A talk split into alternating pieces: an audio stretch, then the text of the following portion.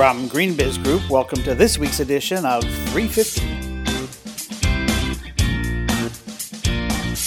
I'm Joel Makower here at GreenBiz headquarters at 350 Frank Ogawa Plaza in downtown Oakland, California. On this week's edition, Inside Sustainability at Hewlett Packard, both of them, Zen and the Triple Bottom Line, why public opinion on climate change matters to business, and what does it mean for companies to be all in? We're all in this week on 350.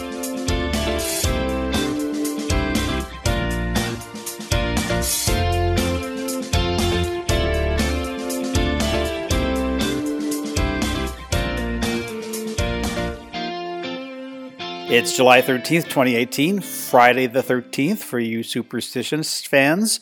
Welcome to this week's edition of Green Biz 350. Joining me per usual from the hot and humid Midland, New Jersey is Green Biz editorial director Heather Clancy. Hello, Heather. It's hot, but it isn't humid, thank goodness. Greetings and salutations, everyone. Hello, Joel. I'll take back the hot and not so humid Midland, New Jersey. um, wow, this is, you know, I remember when summer, you know, sort of the 4th of July came and things kind of slowed down. There wasn't a lot of news. You know, you know, there were a few events. There's just, you know, this the news cycle as such as it is, uh, kind of just slowed down uh, in, in the warm weather.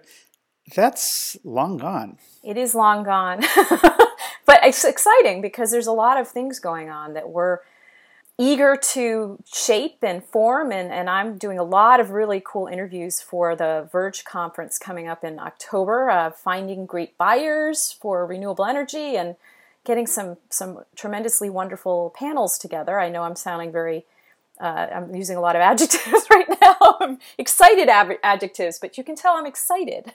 Well that's great and and and for those who aren't in the know uh, heather is is uh, heading up, um, uh, along with um, our colleague Paul Karp, the Verge Energy uh, part of the three, uh, the triumvirate of Verge Energy, Verge Transport, and Verge Circular, the three concurrent conferences that'll be taking place uh, in the Oakland, California Convention Center in, in mid October.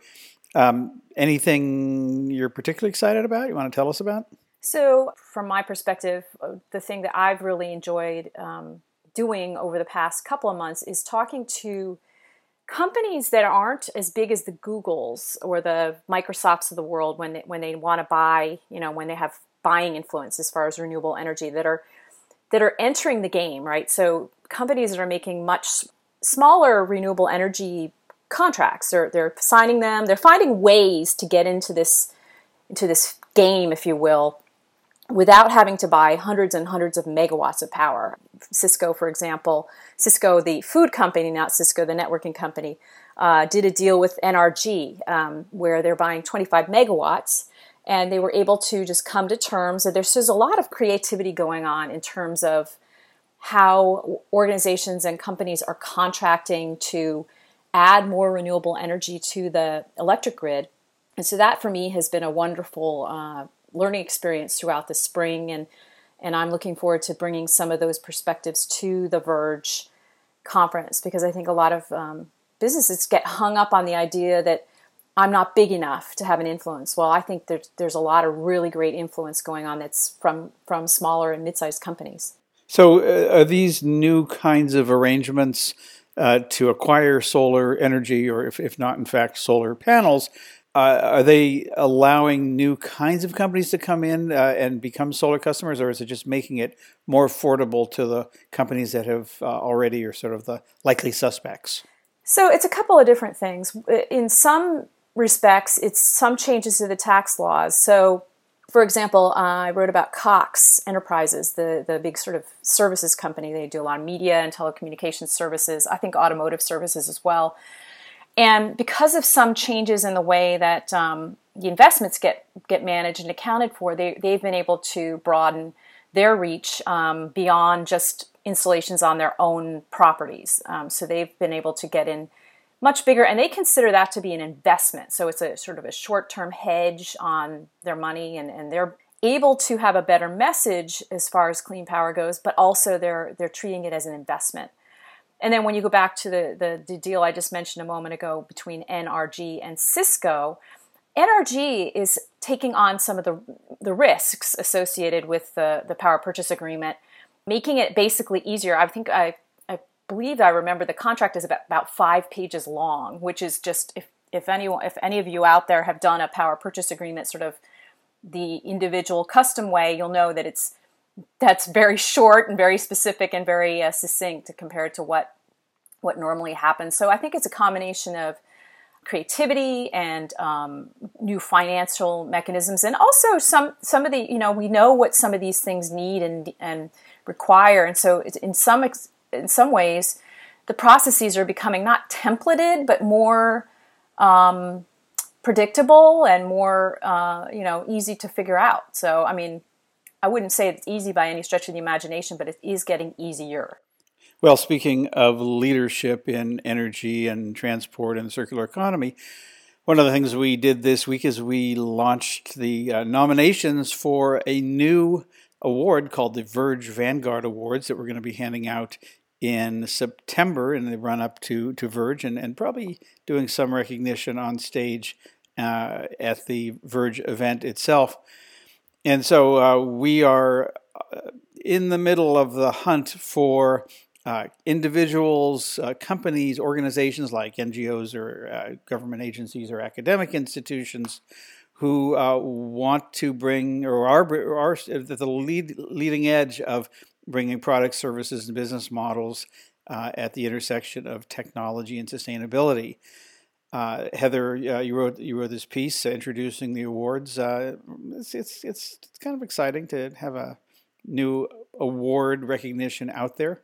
I think of this as the they stuck their neck out award, right? These are these are the uh, and didn't get their the, heads chopped off. And didn't get their heads chopped off. These are the people that are um, stretching, that are innovating from a, a, technology standpoint, or again, back from you know what I was saying just a moment ago, from a business model standpoint. I mean, because that's they're just not afraid they're they're not listening to no. They're they're figuring out you know the the catholic thing when you ask for you know ask for forgiveness not permission.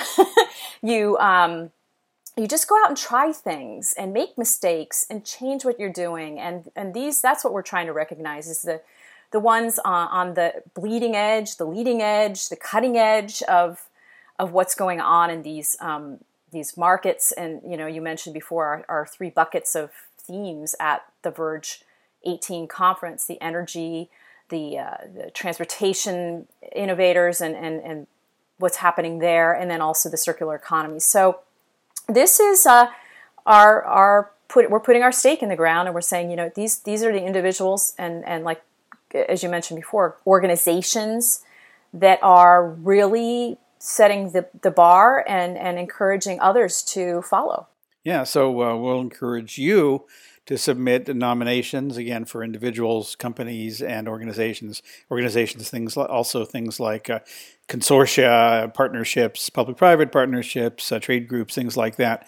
The other thing we launched today, and this is not uh, new to GreenBiz, but it's it's always a new uh, and exciting cycle, is uh, a hunt for startups that will be featuring uh, on the global stage, uh, both in the room and, and the global live stream at Verge, uh, called Verge Accelerate. These are startups, again, in the arenas of energy, transportation, and mobility, and the circular economy. Uh, that do uh, it's a fast pitch competition, two and a half minute pitches uh, on the on like I said the global stage, and um, we are just beginning the search for for that, and so we'll have the links for that. You'll find them on GreenBiz or in the, uh, the page for this week's uh, podcast. Uh, you have to submit a one minute video talking about uh, pitching your pitch, in effect. Uh, and uh, kind of meta, I guess. um, so look for that. Uh, we are, you know, very much about um, elevating and amplifying and honoring and recognizing and uh, hopefully helping to succeed both large and small companies. And that's a piece of what, what Verge is all about. I am in awe of those presentations. I, they're just amazing. They're short, and uh, you have to say a lot in those few minutes. And I, I truly admire the ones that, that get get the message out, and um, it really does help you get that elevator pitch, if you will, uh, fine tuned. Two and a half minutes is not that much time. We've been talking now for 10. And uh, so that's uh, one fourth of, of, since we started the, the show. So that's, uh, that's a, it's a brief moment in time. But speaking of time, it's time to move on to the week in review.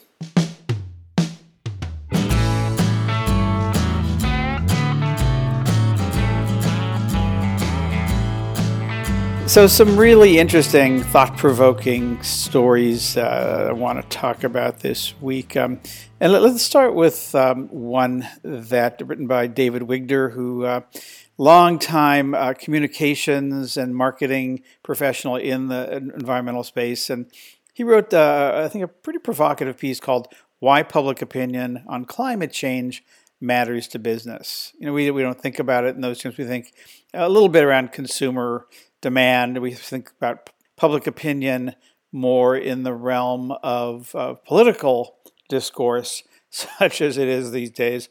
But he's making a case that um, that the public opinion is a powerful force that helps shape the public policy that uh, that also influences uh, business, and that businesses really need to get ahead of the curve on this.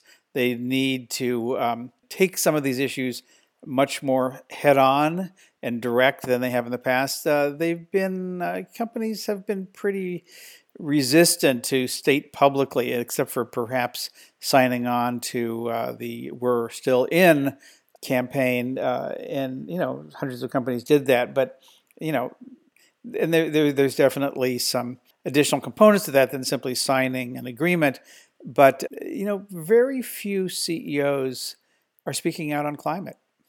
Yeah, and that is a shame because the ones that are speaking out on it are the ones that aren't necessarily, you know, supportive of the message that, that I'm thinking most of the people on this podcast, you know, the, the stance that they would take. Once upon a time, right, you, as a CEO, you thought, well, I'm just going to do my thing. I'm going to show people like just by the market and, and um, kind of just keep to myself and stick to my knitting, if you will, and just do my job unfortunately, this sort of the whole social sphere, right, has um, a way of making messages become viral, intentionally, intentionally or unintentionally, and lots of lots of people are finding out ways to to do, to use that to their advantage, and, and in ways, like I said, that, that sow doubt. And I I, uh, I think that was one of the big points in this article that I appreciated was that you know if you, put you put, put a headline um, on a very niche publication, such as "The Sea is Rising," but not because of climate change, that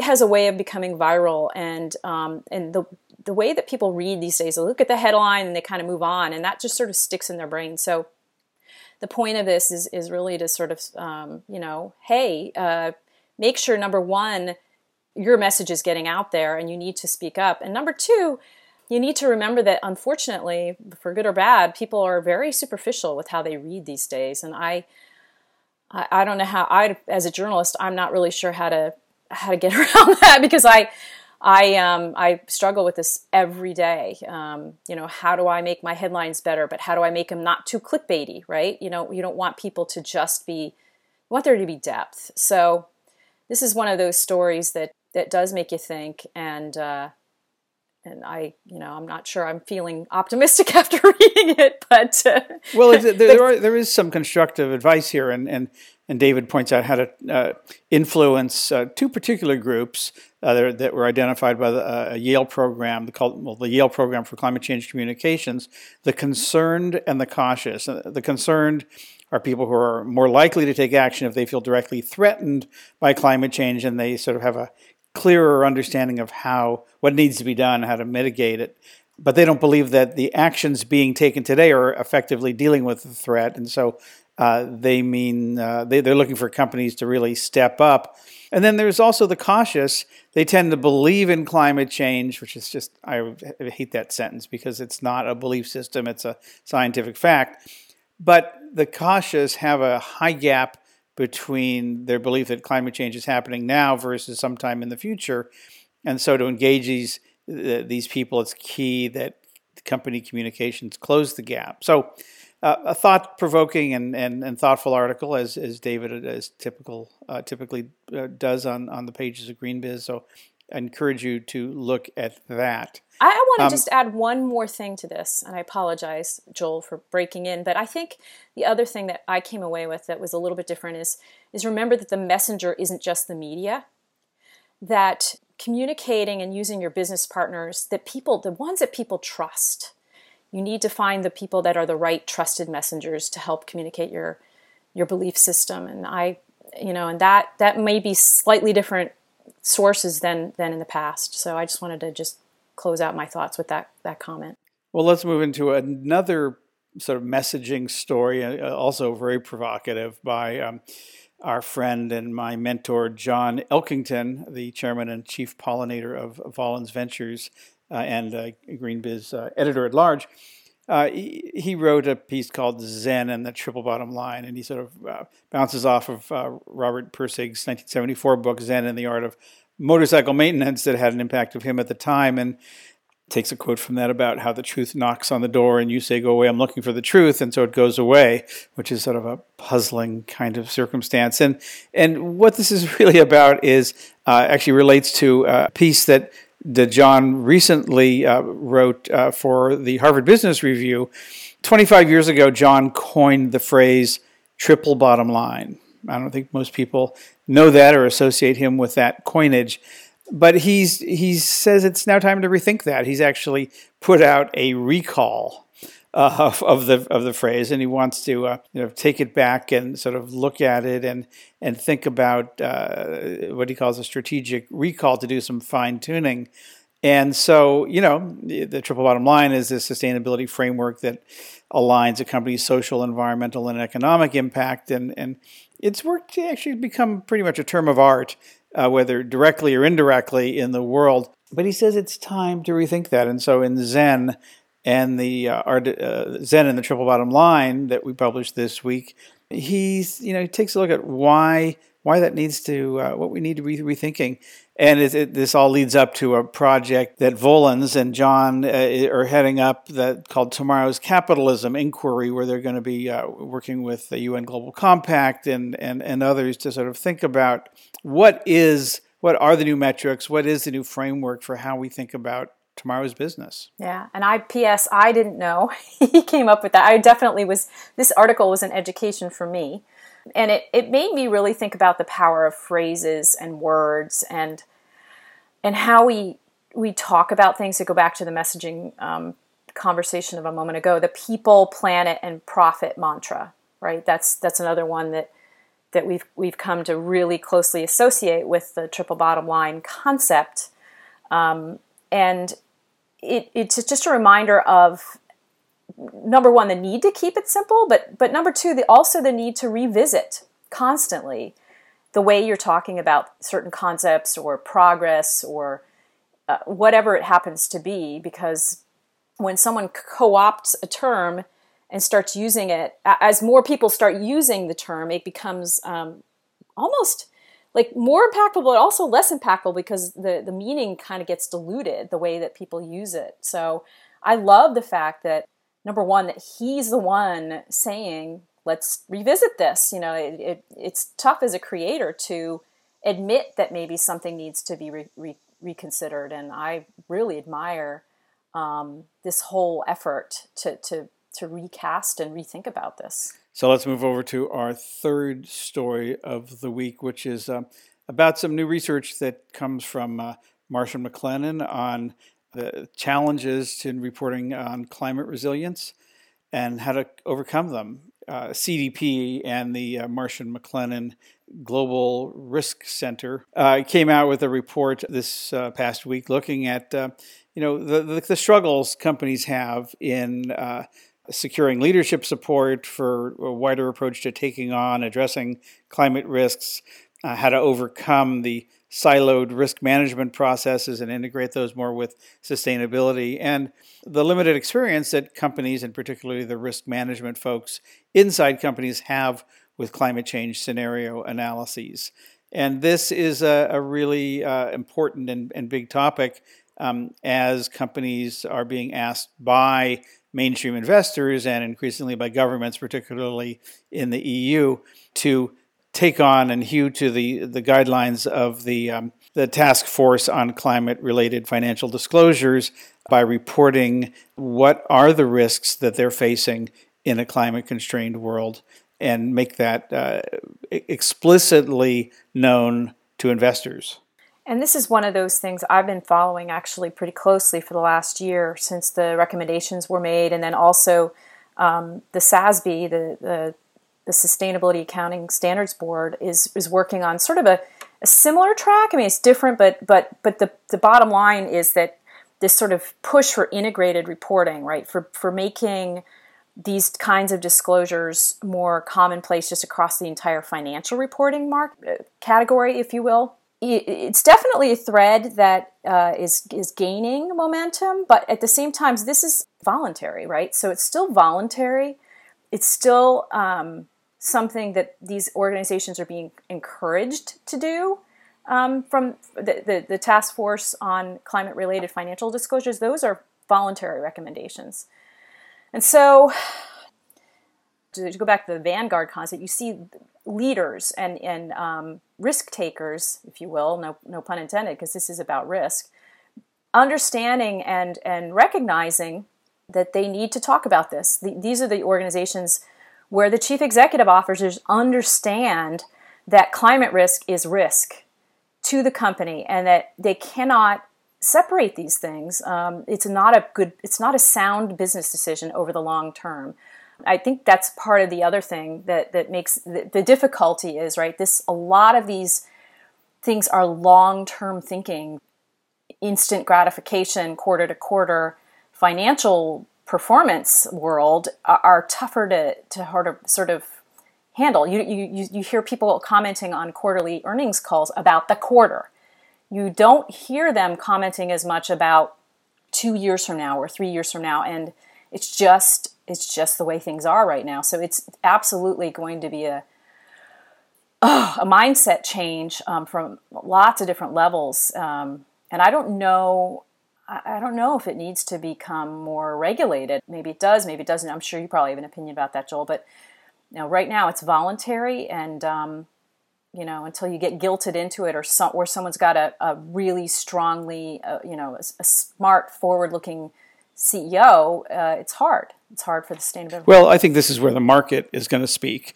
uh, the market of investors, and they're going to make it, um, yes, voluntary from a, a, legal perspective or a regulatory perspective, but mandatory from an investor perspective. Here's the the data uh, point that I think is is most cogent and and and just also really points out the disconnect between investors and companies in terms of the kinds of reporting they do.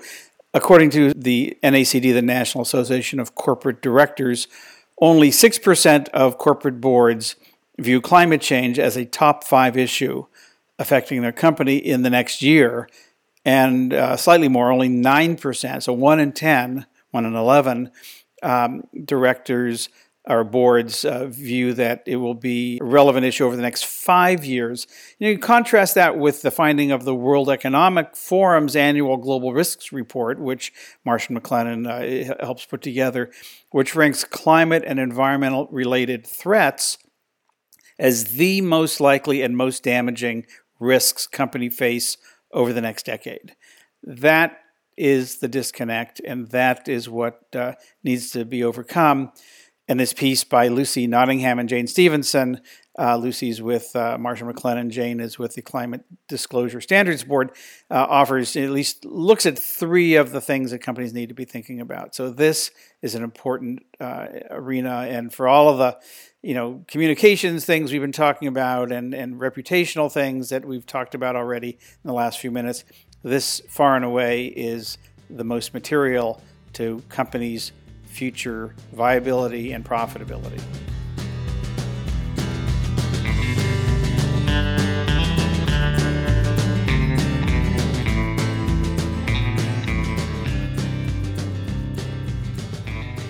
So, a funny thing happened over the past week. Uh, Heather and I uh, both did interviews with different spin offs of the old Hewlett Packard uh, with their sustainability folks, and we didn't know about it. we should be talking more. Uh, that's uh, that's our problem. But so we ended up with um, two different conversations uh, with two different companies, both related to HP.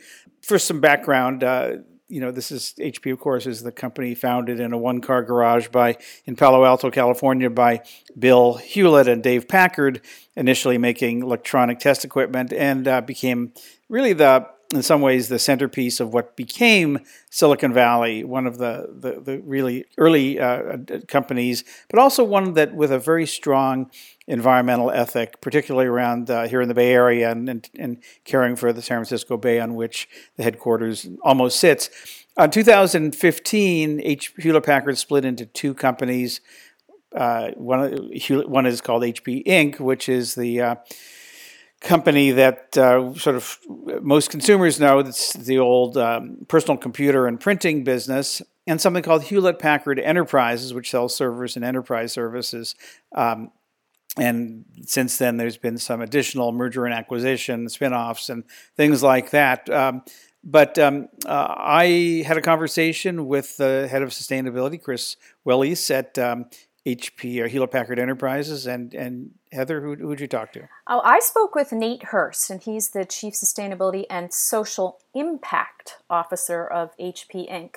What I did, I mean, these, you know, just for for for the benefit of the audience, this is uh, let's release corporate social responsibility report season for us, and we receive a lot of um, emails right at this time of year with great uh, updates from from big companies, big and small. And so the reason I interviewed Nate was was sort of on the occasion of their latest CSR report, their their latest sustainable impact report. And the thing that I focused on with him was their work on circular economy principles. So they've you know Planet Partners is um, a very long time program for for the company. They inherited from the original um, Hewlett Packard, and it's it's the program that that that um, you're probably you've all used at some point where you, you, return cartridges and they they take the the plastic and they they recycle them they reuse them and so forth. And this has been going on. That, that program has actually been in place for 25 years which is pretty impressive. But um, I spent most of my time um, talking to Nate about different ways that um, they're trying to scale what they're doing. So, um, you know, how do you take a very specific set of, of take back initiatives and make them more scalable, get more of the materials, use reuse more of the t- materials, you know, from a innovation standpoint, how do you get that resin out? How do you process it? Where do you process it and so forth? You, you'll, you can read the story for some more information on that, but the thing that I think struck me the most out of the interview was um, we talk about this as a good for a company, right? Uh, moving to circular economy principles is great for um, reuse. It's great for on maybe on the operational side. But this, uh, what what really really impressed me was HP Inc. actually links um, at least seven hundred million dollars in revenue from from last year to its sustainability message. So they because of their ability to say in, in, with certain product, you know, bids and so forth that these products are made of this material and this is how we do it and, and this is the content that's reused and as well as the this sort of operational stuff that the company does, they were able to actually, you know, point to $700 million in new revenue that was related to that. So I have um, tons and tons of clips from the conversation, but what I would love to just leave the the listeners with is just this thread of comments about why um, Nate feels that more organizations need to to really focus on the building demand, so understanding. Um, what the customers need and, and actually talking that up with their customers. So it's not just about changing your manufacturing processes, it's about actually talking to the customers and and and letting them see the value of that and then you know helping them understand that. And only by driving that demand for these products will you see the prices come down and for you know for it to be easier for the supply chain partners to actually make these investments. Because you know you don't want to you don't want someone to be investing a lot of money in this new equipment if they're not going to get the value out of it. So here's nate on why it's important to build demand for these products one of the challenges is, you know, we need to we need to increase demand for these reused and recycled materials. I mean, in a lot of the the circular economy kind of thought leadership working groups, you know, which were we're part of many, whether it's the CE100 of the Ellen MacArthur Foundation or the Accelerating Circular Economy Group within WEF, and you know this includes us and, and some of our competitors in these conversations.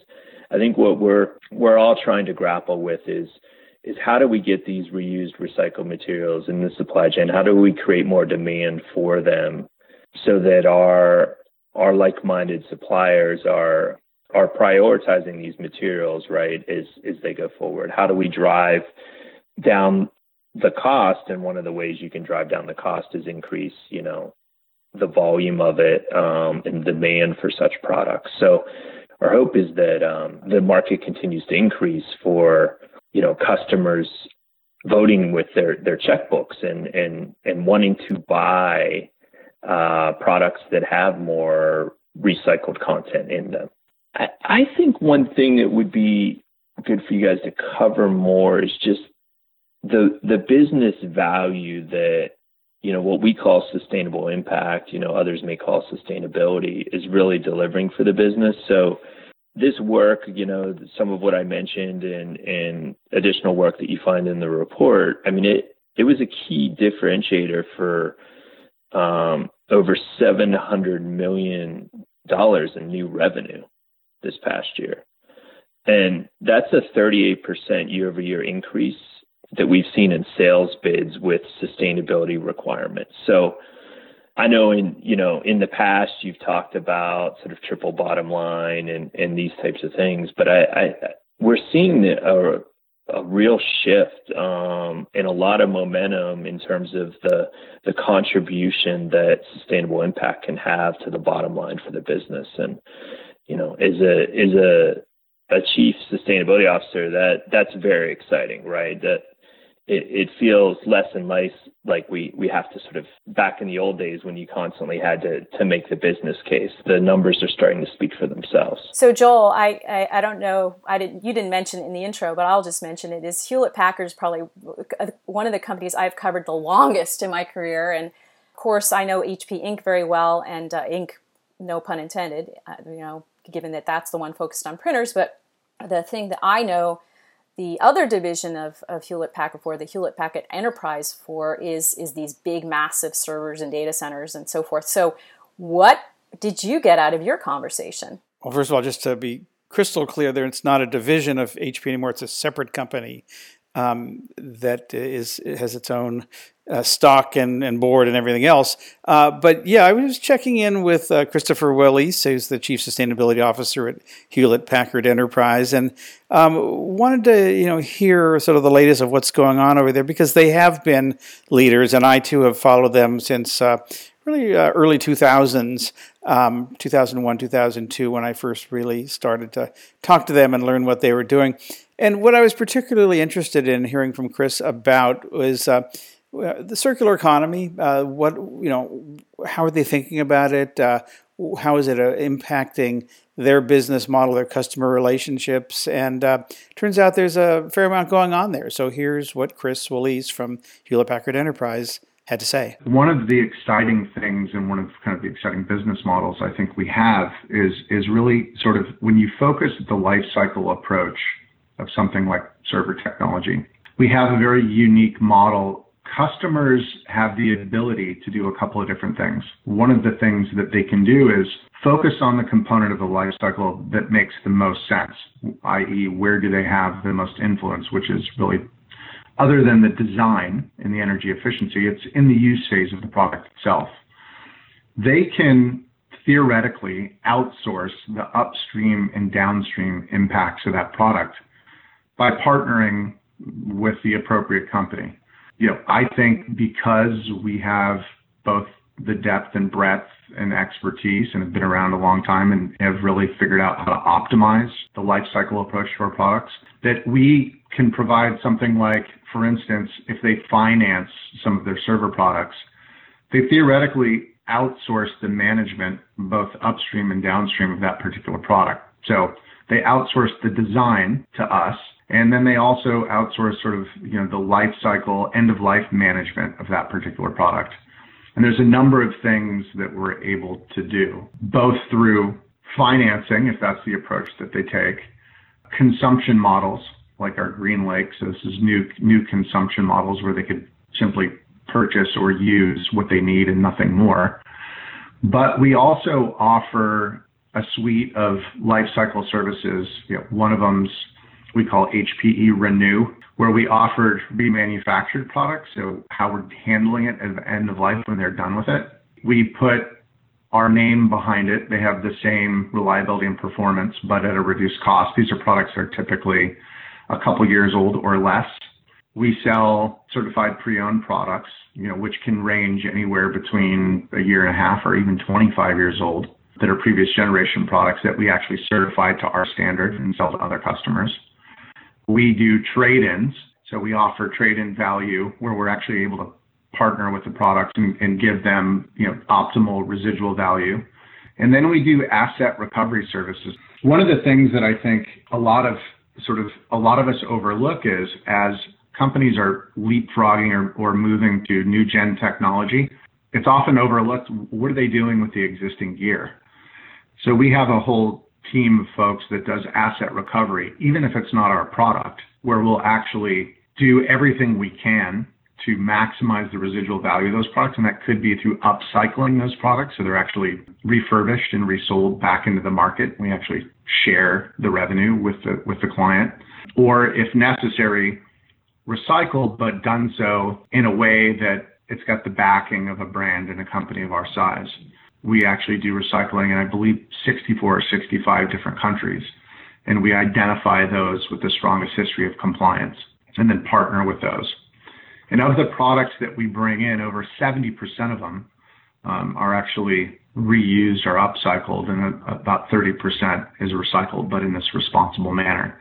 So it's kind of a multi-pronged approach, and it really, you really need to look at the full life cycle, obviously, as you know, when it comes to this. So from an upstream perspective, you know, one of the things that we've begun to do is incorporate a recyclability assessment into the new product introduction process. We've done that with our Gen 10 servers, so we can actually calculate end of life recyclability prior to even going to market with a particular product.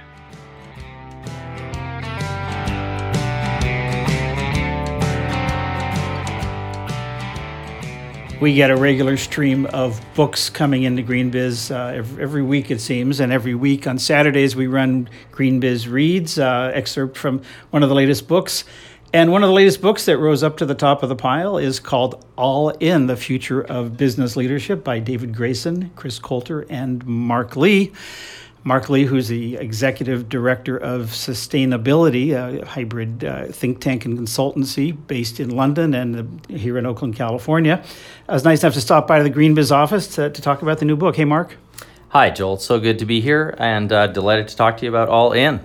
So, first of all, I have to ask, as a fellow author, why another book on sustainable business? What inspired you? What, what was the hole that you were trying to fill? Uh, I don't know if it was so much hole we were trying to fill as looking back over a couple of decades and realizing we had something at our fingertips that felt worth exploring, digging into more deeply. That was the GlobeScan Sustainability Leaders Survey. It started in 1997. So, on the occasion of the 20th anniversary of the survey, we wanted to look back at all the companies that had been top ranked in that set. 51 companies in all had appeared in the ranking over the 20 years.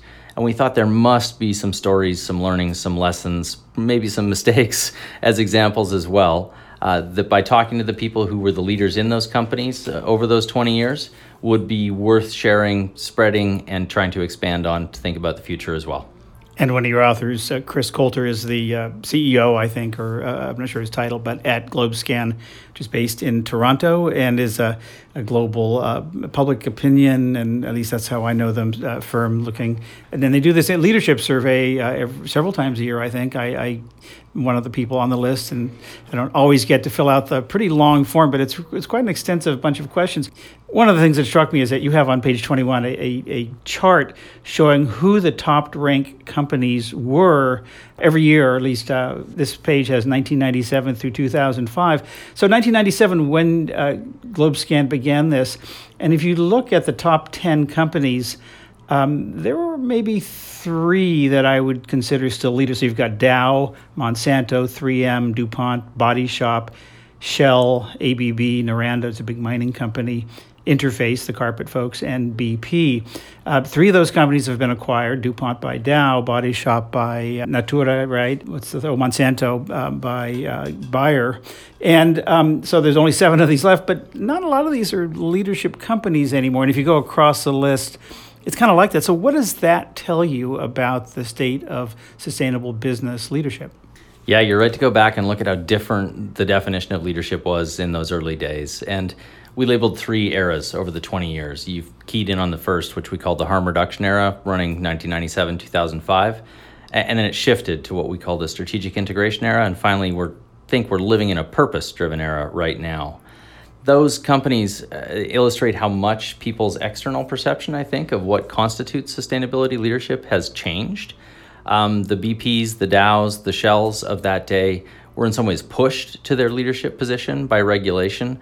Uh, the CSO of, of 3M, who we talked to, Jean Sweeney, she pointed back at the emergence of the Clean Air and Water Acts in the US and at their leadership saying the best thing for us to do is to get ahead of this. Let's make quote unquote pollution pay. Let's run programs to drive waste out of our business that also keeps us way ahead of those regulatory standards.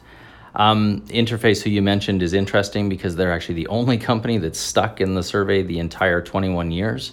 But we have seen this evolution. It's definitely shifted from more heavy industrial folks who were focused on the classic kind of do less bad, you know, reduce environmental impact and waste, through to a set of companies who today are more defined, not exclusively, but close uh, to being consumer facing, um, much more prominent global brands. Uh, we see at the top of the survey today Unilever, probably not a huge shock for folks who follow this space, uh, but also in the mix, um, privately held companies like Patagonia, uh, some new folks creeping into the survey as recently as the 2018 results that were just popped. Danone, which I think is interesting, the largest B Corp in the world today. And we see folks slip in and out of it over time as well.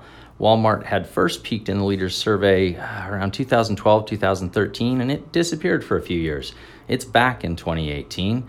Uh, I think probably Project Gigaton has a lot to do with that as a modernized expression of their ambition uh, as first captured in their Sustainability 360 plan back in 2005, 2006. So, just to be clear, these leaders are the ones that were identified by the survey respondents of the GlobeScan survey. It's, it's, it's thousands of people, I think. Uh, do you tell us a little bit about who's naming these companies as, as good? Absolutely. So, yeah, the GlobeScan Sustainability Leaders Survey has a panel of about 8,000 people worldwide. Uh, each time we do the survey, we generally get responses from around a thousand per survey, and they're scattered across about 80 countries. Um, it, it's overweight to North America and Europe. About two thirds of the respondents come from North America and Europe. There's no majority type of respondent in, in the set, uh, although the largest plurality is corporate. So these are folks who work on sustainability issues inside corporations. About a third of the survey um, respondents come from there. And if you take in addition to those people who come from service organizations or consultancies, organizations like ours, the survey respondents are about 50% private sector and 50% other, government, academia, etc. Um, the other standard for those folks is they do have to have a minimum number of years working in the sustainability space, minimum three, and more than two thirds of them have worked in the field for at least 10. So, back in the harm reduction era, that 1997 to 2005, I think. Uh, a lot of those companies were, in some cases, drag kicking and screaming into the conversation. I mean, DuPont uh, was one of the largest uh, greenhouse gas emitters, and uh, um, there was another one that was, I think, the largest uh, toxic emissions. 3M, uh, think, was one of the largest tox- TRI, uh, toxic release emissions. What's driving the companies now in the in the current era. Um, it, it's you know, they've they've cut out a lot of that you know do no harm kind of stuff. What what's happening now? What's driving the top level?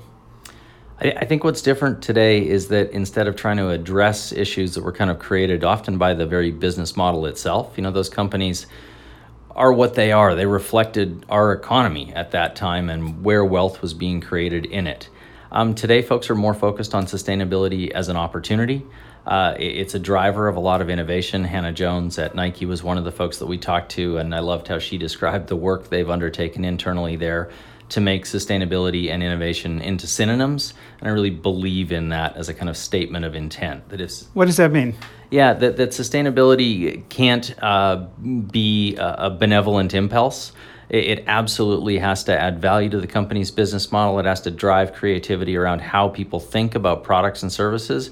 It has to enable better you know, not just better in terms of the impact on society and, and the environment, but also better in terms of performance uh, of the products and services that are delivered. So Nike Flyknit, sticking with Hannah, would be a great example there. Uh, I think nutritional values being packed in by food companies would be another example as well. So look forward a little bit. I know you don't have a, a survey that has a crystal ball attached to it, but if you start to think about uh, in 10 years when you do, uh, let's say, an update to All In, um, what are some of the changes, the, the drivers that you think uh, and leadership qualities you'll, you'll be seeing? Yeah, looking towards the future, I think one thing that Green Biz focuses on a lot as well is where we're going in terms of circular economy. So we've thought about three past leadership eras. As we tried to imagine the next era, uh, we really picture a regenerative era. Got to see that closed loop kind of approach uh, in practice and in mentality. Uh, also, we clearly need more geographic spread um, not only the survey respondents, but the companies we've cited in All In mostly come from the North and the West. And if sustainability is a global imperative, and I believe it is, then we've got to have companies and economies worldwide participating in this too. We found some great entrepreneurs leading on those fronts, people like Helen Hai, an amazing Chinese entrepreneur trying to bring more sustainable business models to Africa. Um, who are maybe setting that pace out in regions and on edges that we don't study enough. The book is called All In The Future of Business Leadership. The co author, Mark Lee, along with David Grayson and Chris Coulter. Mark is the executive director of SustainAbility. Mark, thanks for stopping by. Thanks, Joel. Huge pleasure.